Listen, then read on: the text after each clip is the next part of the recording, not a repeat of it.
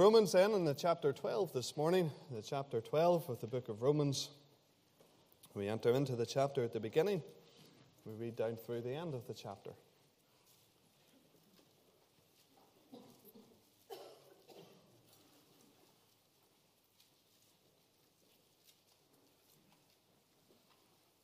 Word of God says, I beseech you, therefore, brethren, by the mercies of God, that you present your bodies a living sacrifice holy, acceptable unto God, which is your reasonable service. Be not conformed to this world, but be ye transformed by the renewing of your mind, that ye may prove what is that good and acceptable and perfect will of God. For I say, through the grace given unto me, to every man that is among you, not to think of himself more highly than he ought to think, but to think soberly, according to God, as God hath dealt to every man the measure of faith. For as we have many members in one body, and all members have not the same office. So we, being many, are one body in Christ, and every one members one of another. Having then gifts differing according to the grace that is given to us, whether prophecy, let us prophesy according to the proportion of faith. Or ministry, let us wait on our ministering. Or he that teacheth on teaching, he that exhorteth on ex- exhortation, he that giveth, let him do it with simplicity. He that ruleth with diligence, he that showeth mercy with cheerfulness. Let love be without dissimulation.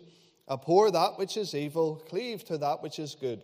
Be kindly affection one to another with brotherly love, in honour preferring one another, not slothful in business, fervent in spirit, serving the Lord, rejoicing in hope, patient in tribulation, continuing instant in prayer, distributing to the necessity of saints, given to hospitality. Bless them which persecute you, bless and curse not. Rejoice with them that do rejoice, weep with them that weep. And be of the same mind one to another. Mind not high things, but condescend to men of low estate. Be not wise in your own conceits. Recompense to no man evil for evil. Provide things honest in the sight of all men. If it be possible, as much as lieth in you, live peaceably with all men. Dearly beloved, avenge not yourselves, but rather give place unto wrath. For it is written, Vengeance is mine, I will repay, saith the Lord. Therefore, if thine enemy hunger, feed him. If he thirst, give him drink. For in so doing, I shall heap coals of fire on his head. Be not overcome of evil, but overcome evil with good. Amen. And may the Lord bless even the reading of his word again to our hearts today. As we come to this 12th chapter, we come, in my opinion, to one of the most significant passages in the New Testament. A chapter that shines a light upon the road that my, uh, my feet as a believer in Jesus Christ should tread as I navigate through this world of woe. Coming to our penultimate ruby in this series, we dip into this chapter in which three things are found for you. In verse 1 and 2, we see a plea for you. I beseech you, therefore, brethren, by the mercies of God, that ye present your bodies a living sacrifice. And so the plea is present your body a living sacrifice unto the Lord. Allow the Lord to use your life, to use you, even in any way that He chooses in the service that He has called you to. Not only in verses 1 and 2 do we see a plea for you, but we see a place for you in verses 3 to 8. For it tells us there, For I say through the grace given unto me to every man that is among you, not to think of himself more highly than he ought to think, but to think soberly, according as God hath dealt to every man the measure of faith. For we, as we have many members in one body, and all members have not the same office, so we, being many, are one body in Christ, and every one members one of another, having then gifts differing so there's a place for you. Never let it be said that there's nothing for you to do here in Lurgan Baptist Church. For if we have come together as a local assembly, if we have voluntarily joined ourselves together to carry out and to fulfill the Great Commission, then God has joined you to this fellowship to serve, to find your place of service. God has gifted you for that place of service that He has called you to. And you're not led here because it's the only church available to you. You're not led here by chance, by accident, or because your friends go here, because your family goes here. You're here because God desires to use you. So find your place. Find your area and avenue of service. And do all that you do unto the glory and to, for the service of the Lord. As you continue down, we always we see in verses 68 how that that place is distinguished for us according to our gifts. But in the verses that we read together, verses 3 to 5 there, it reminds us that no role is more important than the other. We all serve together. Yes, it's true, you can't do what I do, but I can't do what you do. And I couldn't do what I do if it wasn't for you doing what you do. And so find your place and serve the Lord. And then in verses 9 to 21, we have a pattern for you. So we have a plea for you, a place for you, but then in verses 9 through 21, we see a pattern for you. And this pattern involves our conduct towards those within the fellowship and our conduct to the believer outside of the fellowship. Now, remaining consistent in my ability to be different, I'm going to put my neck a little bit on the block here and say that, in my opinion, only verses 9 through 13 deal with the pattern of behavior that God exhorts us to toward our fellow believer. Verses 9 through 13 have very much in focus the audience of our fellow church member. And so the Word of God is exhorting us in these uh, verses 9 through 13 to do that which we do in order to benefit the fellowship as a whole. Now, that is slightly out of step with the majority of commentators because they would say that verses 9 through 16 deal with our conduct and deal with our fellowship within the local church setting. Now, if you subscribe to my point of view, and for purposes of this message this morning, you all subscribe to my point of view, at least till you leave the building, because you won't get anything from it unless you do. And so, for the purposes of the next half hour or so, you're uh, subscribing to my point of view, and then to do so, you understand that the bulk of the verses, according to the pattern that is found for you, is taken with the behavior that is viewed by the outside world. And understand the point here. Because Paul, I believe, is placing an emphasis on the audience of our behavior, not the subject of our behavior.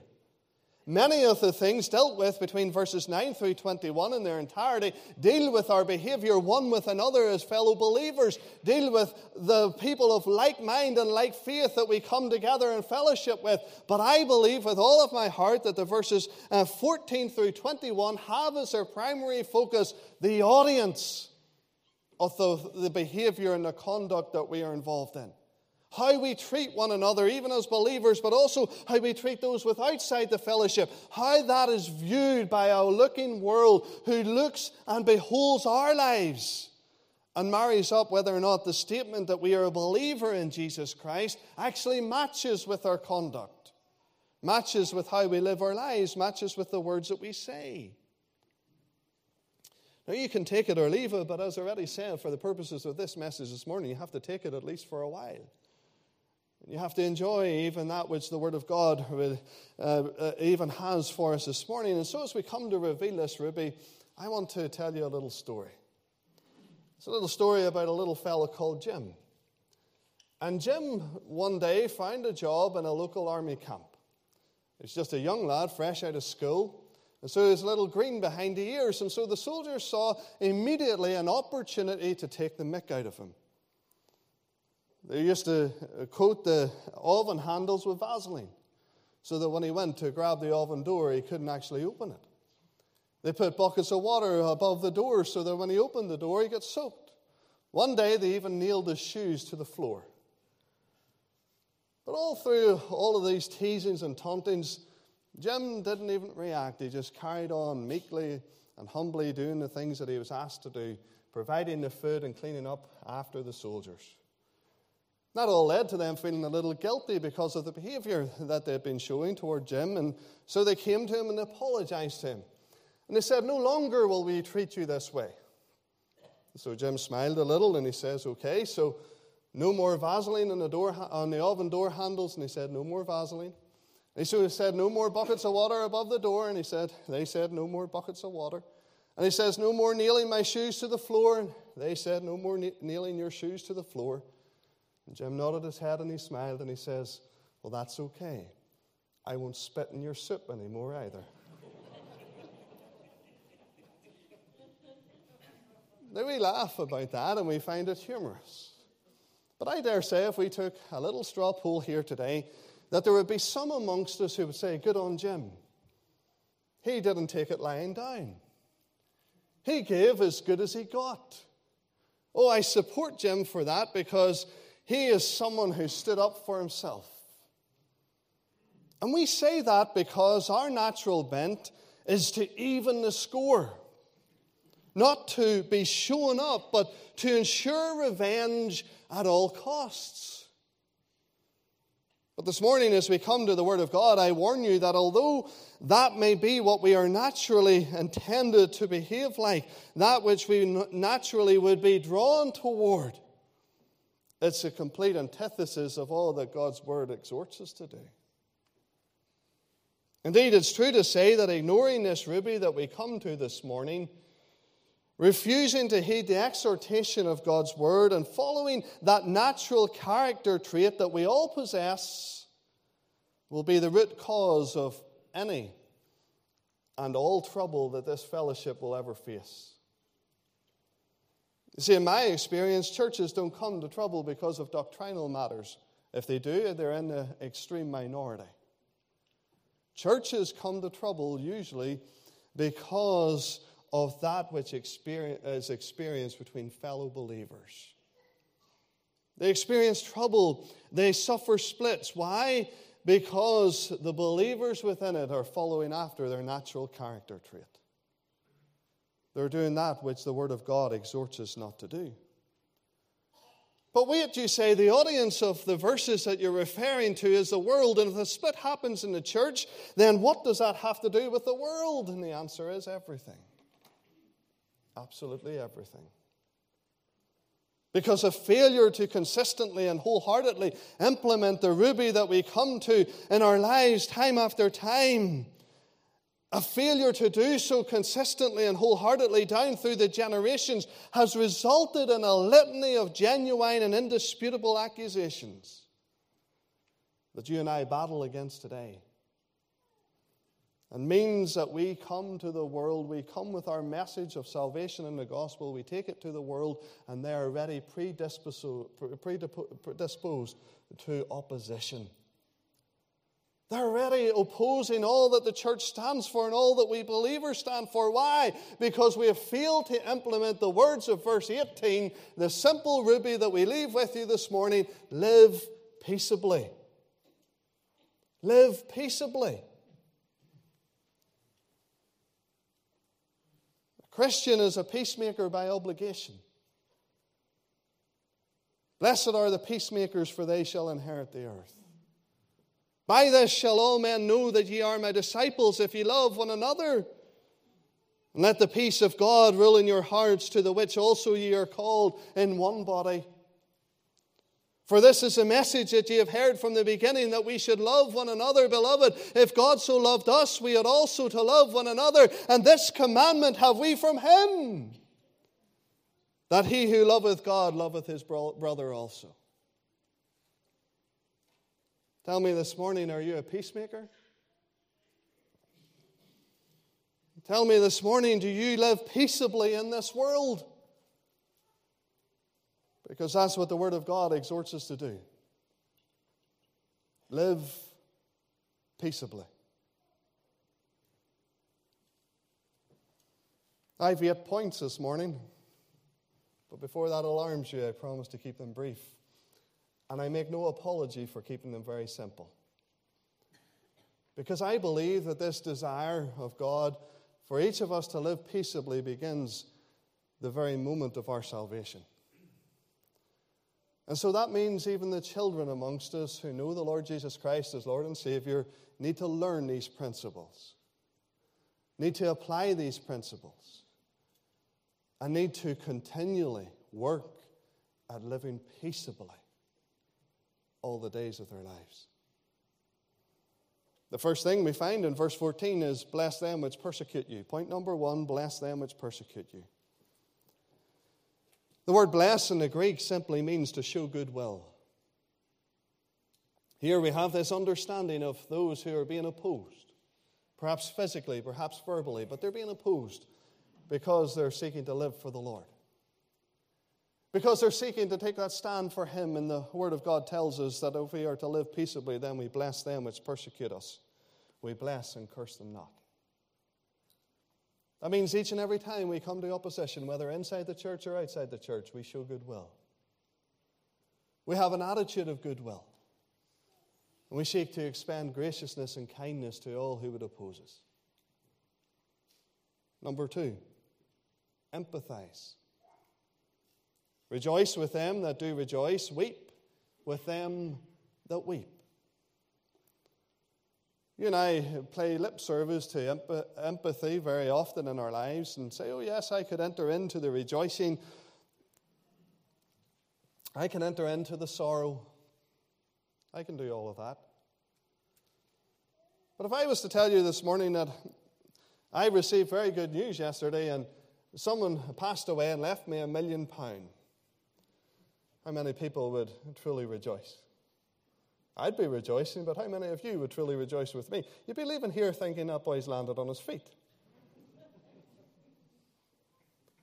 How come that doesn't happen to me? I need to find that rich relative. Make sure I show up at that well reading. How easy truly is it for us to rejoice with them that rejoice? It doesn't come naturally. And how truly can we enter into the sorrow and the weeping of a broken heart? It doesn't come naturally. But yet, if we are to know what it is to live peaceably, the Word of God is reminding us here to truly know what it is to have empathy, to empathize with those who are experiencing the highs and lows of emotions.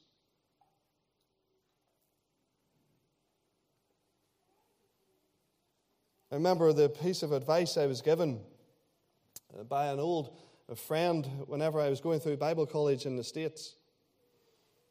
He's going to be with the Lord now, but he said that the one rule that you have when it comes to meeting the needs of those who mourn is to simply be someone who encourages them to cry. To sit in their presence and to hear all that they want to say and to share, even with you in that moment, but don't seek to meet a need that you can't meet. Just be a shoulder to cry on. Just be someone who then points them to the Lord, the great comforter of their soul. But, friend, we need to be those who empathize. Number three, be humble. Be of the same mind one toward, a number, uh, one toward another. Be not or mind not high things, but condescend to men of low estate. Be not wise in your own conceits. You cannot be of one mind if you have an attitude that says you're better than others. You cannot be of one mind if you think you have arrived or they think you know it all. To be of one mind, you need to be humble. Realize that God has you here in this earth because you aren't the finished article yet.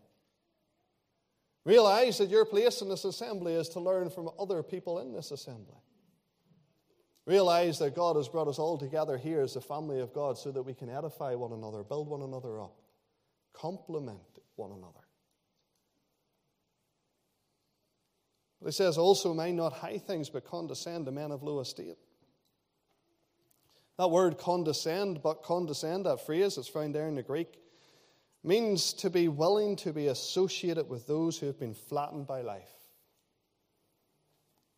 Isn't it true that we readily gravitate to those who are successful? Those who think the way we do, those who are perhaps enjoying the experiences of life that we are, but how naturally do we gravitate toward those who are down and out? Those who have been crushed by the experiences of life, to those who are not as fortunate as we are.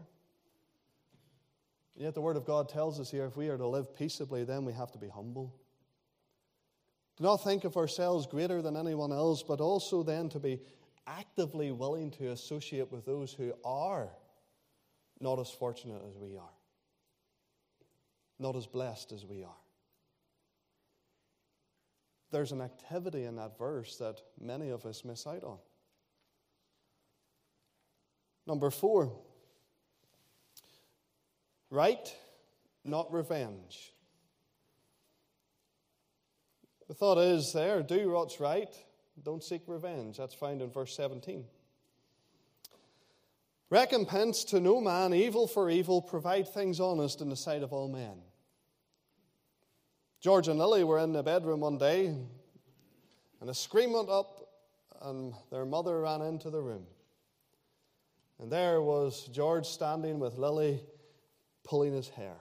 Lily was a lot younger than George, and so mother simply released George's hair from Lily's hand and calmed George down by saying, It's okay, she doesn't know it hurts, she's only a little girl.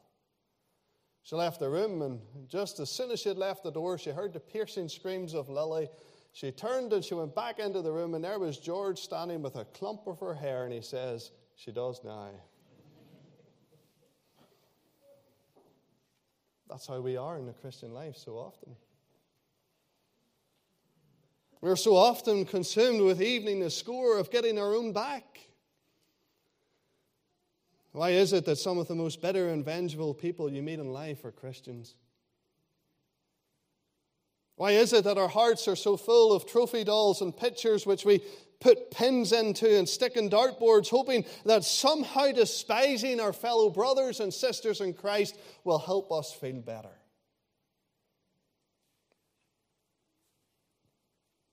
Yet the Word of God reminds us here our rule is to do what's right every time. Each and every day, we face a series of choices. And the choice for the believer is never between good and bad. For the Word of God quite clearly commands us to shun that which is evil. The choice for the believer every day is between doing what is good and what is best.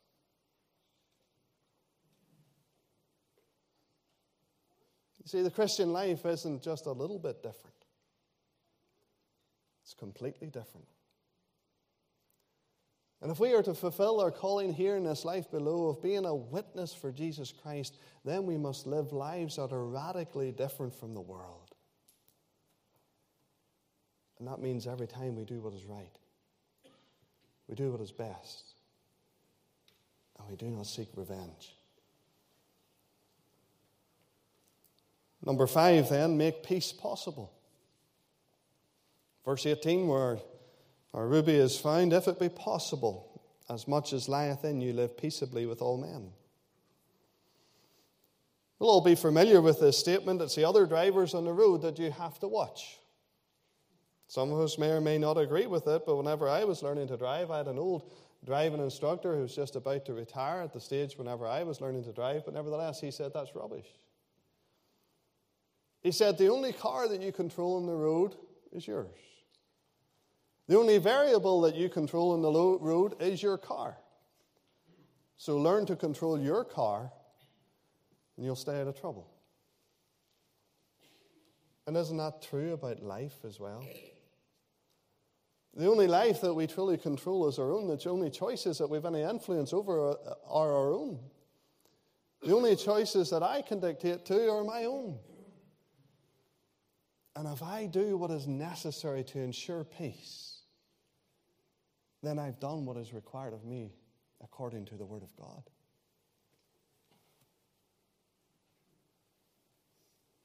If we die to self, if we remain unoffended, if we take the high road, then no fighting,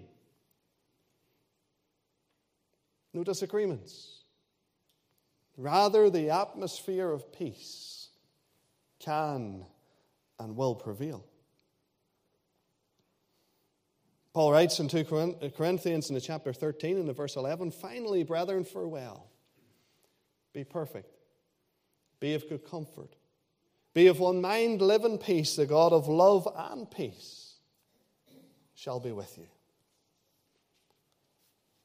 We're to make peace possible.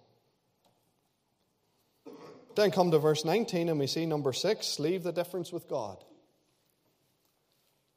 Paul's not naive in any way when he writes this. He knows that there will be circumstances where peace is impossible. But he exhorts you, the reader, he exhorts me, the reader, to do what is necessary to make peace possible.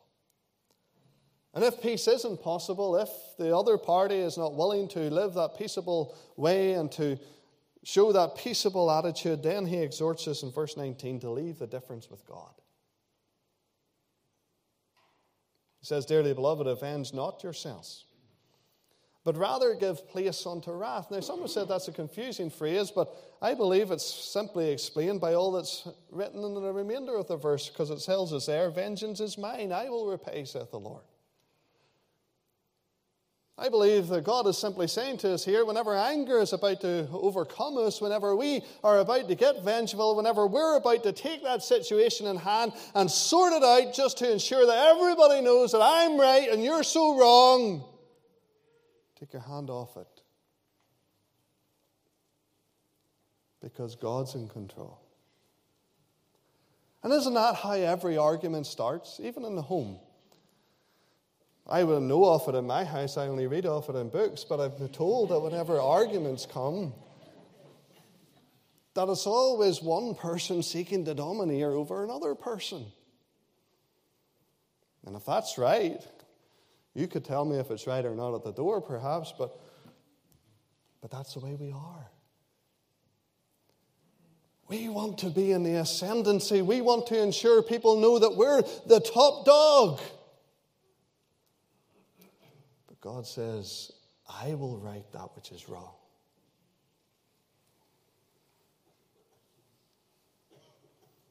The Bible reminds us that the Lord is angry at the wicked every day. The Lord is the righteous judge, and as Abraham asked, almost rhetorically, shall not the judge of all the earth do right? Oh, friend, the Bible reveals to us every wrong will be made right. But I do warn you that some wrongs will not be made right this side of eternity. But made right they will be. And so leave the difference with God. Number seven, do good. Verse 20, therefore, if thine enemy hunger, feed him. If he thirst, give him drink. For in doing so, thou shalt heap coals of head, of fire, sorry, on his head. Your plans and my plans should only be and uh, should always be about doing good to all men at all times. How can my presence in their life, how can my influence in their life be a good one, be a positive one, be a memorable one?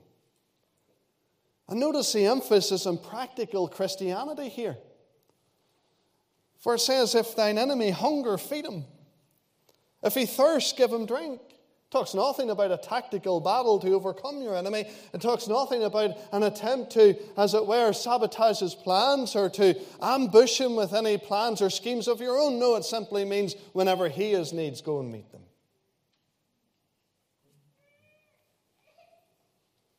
This is all about getting your hands dirty.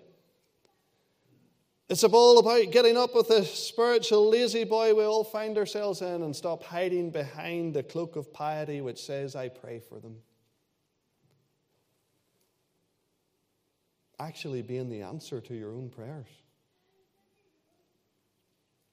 Actually, going forth and showing kindness and goodness to those who despise God, despise His word, despise the people of God.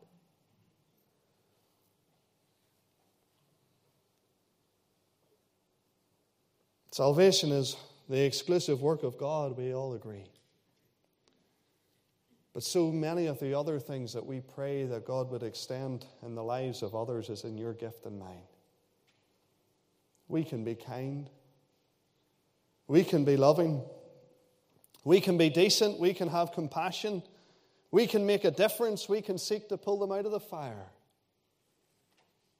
We can be the embodiment of all that the gospel of Jesus Christ stands for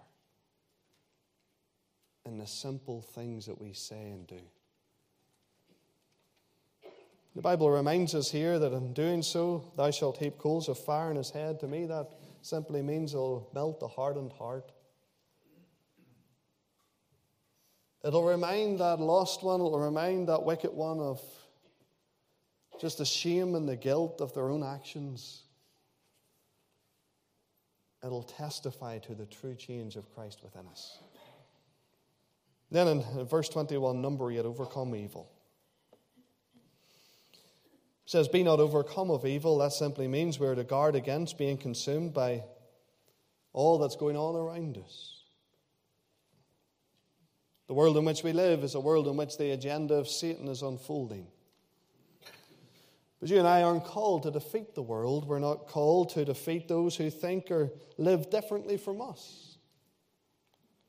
We're called to win them to Christ.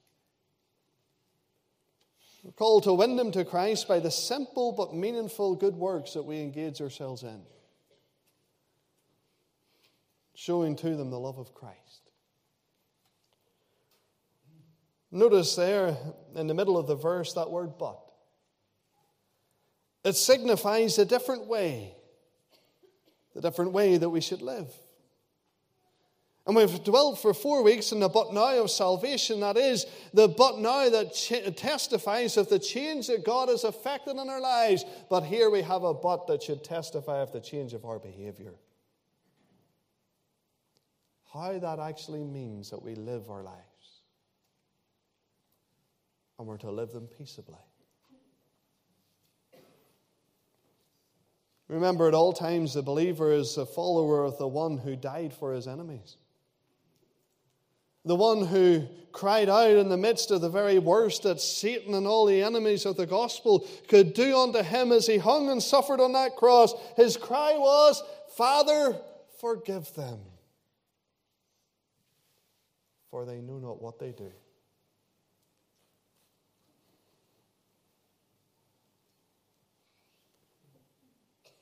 And so today we're called, we're challenged, we're exhorted to live peaceably.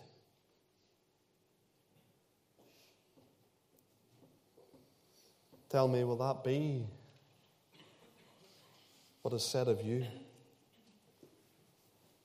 What is said of me? By those within the fellowship, but also by those without the fellowship. That there is someone who makes peace wherever they go.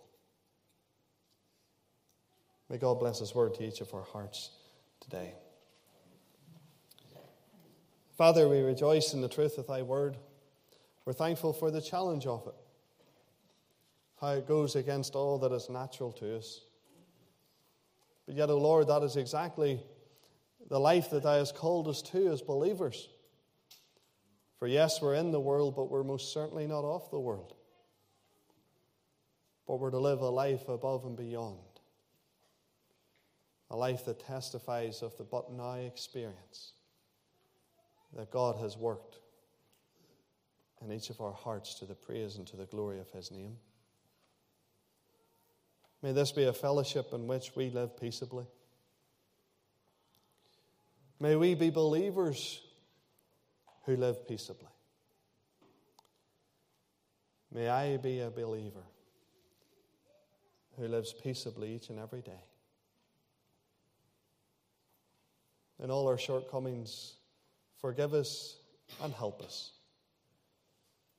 May we cast ourselves upon Thee. For us in Jesus' name we pray. Amen.